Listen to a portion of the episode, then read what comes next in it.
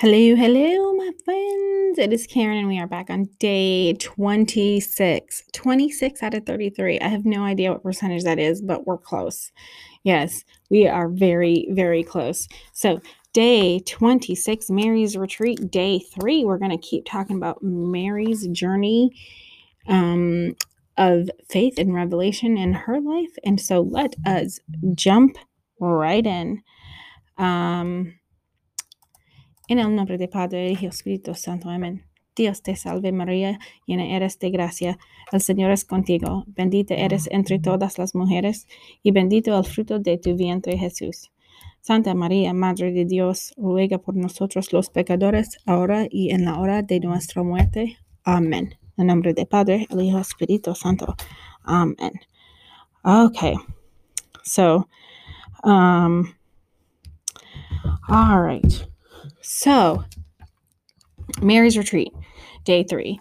We were talking about how Mary's um, life has been a journey for her of knowing what her role is um, with Jesus, with us, with all of it, right? So, there you go. And today we are going to talk about the crowning moment. It's in quotation marks in the book. I'm assuming that that means it was John Paul II that said this, but it says the crowning moment of her preparation for this is at Calvary as Jesus hung on the cross. Mary suffered with Christ. She emptied herself perfectly, right? Just as Jesus did on the cross. So at that moment, um, as a mother to Jesus, her heart was broken. She gave everything to her son, right? She gave everything as also, right, to God, saying, Okay, I don't know what's going on, but I trust you, right? So in this moment, right, um, Jesus speaks to Mary and speaks to John. And he says to her, and this is in John 19, he says, um, standing at the foot of the cross next to his beloved disciple, John says, um, Jesus says, Woman, behold your son. And then to John, behold your mother. Right? So this is pretty much accepted um, that when this happened, Jesus was giving Mary as mother to all of us. Like he was giving Mary as mother to the whole world because um, a lot of people talk about this is also a revelation that Mary never had any more children because if it was, um, if if she did have other children and Jesus was dying on the cross, she would not have to say behold, this is your mother, right? Um, because it would be assumed that if she had another son, of course, he would have taken on the role of being the one that would take her in, right? But because he had to say this, this is like we know that he actually didn't have biological brothers and sisters; he had cousins and all that stuff. So that is um, one thing. The second thing is, is um, he could have just said to John, like, "Hey, take care of my mom," right? But he didn't. He said to both of them, Behold your mother and behold your son. And Jesus did everything intentionally. He would not say it for no reason, right?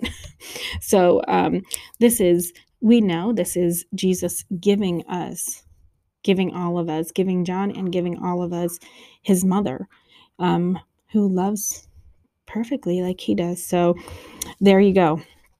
Um, St. John Paul II says that um, this new motherhood of Mary, right? This she's the mother to the whole world. That's a little bit of a change from one child to a billion, right? Um, motherhood, the new motherhood of Mary is the fruit of the new love which came to definitive maturity in her at the foot of the cross. Okay, so basically, this right here, when he's giving Mary us and us Mary, this is when all of this came to a head. All of this preparation for her to be mother to the whole world, right? To be intercessor, mediator, all of this came to a head at this moment. And at this moment, when he reveals this specific thing, this causes a transformation in Mary's motherhood. She's not the same person anymore. She's not Mary, Mother of God. She's Mary, Mother of God and the whole world right? And because of this, this changes her. And she burns with an even deeper love for us because of this. She, it says, for all of those Jesus suffered and died for, which is us and the whole world. Right? So at this moment, this is why this is the crowning moment. Because at this moment, when Jesus says this to her and says this to John, she knows this changes forever who she is and her role. And at that moment, she, just like Mother Teresa said with the I thirst, saw through the eyes of Christ our need for his salvation, how much he loved us. And this makes her burn with a love even more for us, right, than ever before. So, um, which is like awesome, right? Yes, love that. So, um, to go on a little bit, um, St. John Paul II talks about her maternal cooperation um, with the Savior's whole mission through her actions and sufferings. So, um, with her actions and suffering, so basically, right, this maternal cooperation was the transformation um, to mediate for us right? So this this whole thing was about her becoming something her vocation right? Because we've talked about that so many times before. Your vocation is not about what you do it's about who you are this is the moment her vocation as mother of the world is revealed to her and revealed to us right so her cooperation in that her first fiat at the Annunciation, now, this continued fiat through her entire life is now he's saying, You will be mother to the whole world, right? And she accepts this, right? She accepts this as mediator, as mediatrix, as dispenser of all graces because she loves us and she wants nothing more than to bring, quote, supernatural life to our souls through Jesus. So, our salvation, right? She wants us to go to heaven and to live forever, right?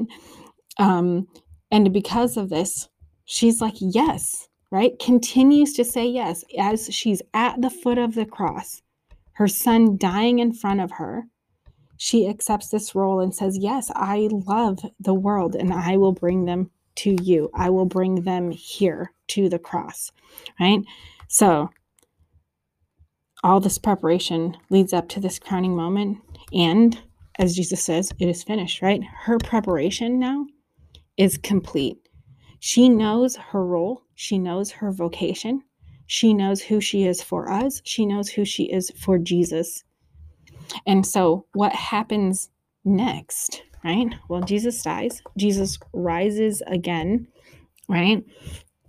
And um, when this happens, the day um, before Pentecost in um, Acts, it talks about um, the women and Mary, the mother of Jesus and his brethren, were devoting themselves to prayer in the upper room. And St. John Paul II says, um, Mary is here, right? Asking for the gifts of the Spirit, her spouse, right?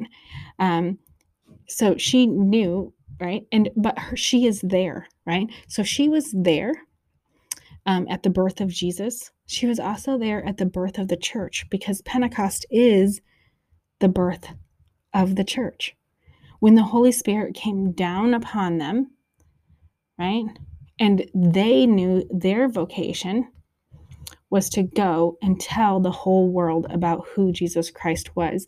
And she could do this because she knew who she was and what her role was. She would be there, she would intercede, she would ask for the gifts of the Holy Spirit, who she what was her spouse, right? who she was intimately connected to. Um, and she was there So we know this because in the church, she's ever present to us. Walk in the church, and there are sacramentals, statues of Mary within our church. She is present in our sacraments, in baptism, in Eucharist, in all of it. She is present there, right? She's not the one doing it. She's not the one that creates the grace or gives the grace, right? But she is present. She is there. She is praying. She is asking, she is interceding for us at all of those times. And all she is doing is striving to lead the faithful to Jesus. That's what she does. Right? So, um, this is the fulfillment of her vocation, which is just beautiful for her and astoundingly gracious to us that we have a mother who can love us like that, right? And um, Father Gaitley says Mary's motherhood is not vague or abstract, it is concrete and personal. It is universal, it's for everyone, but it is also intensely particular, right? She is your mother, she is my mother. So, um, if you have siblings, you know, right, that you have a unique relationship with your mom. Um, she has different relationships with each of the children, but you have a specific relationship with her. And um, you know that your mom loves you in a very specific and particular way. Um, as a mom, I definitely know that that um, I love all of my kids so intensely, and I want nothing more than for them to be in heaven, and I would do anything to do that. I also understand that for each of them, that's going to look different and be different, and I will love them and exactly that way, however they need it to be done, and that's how Mary loves us right?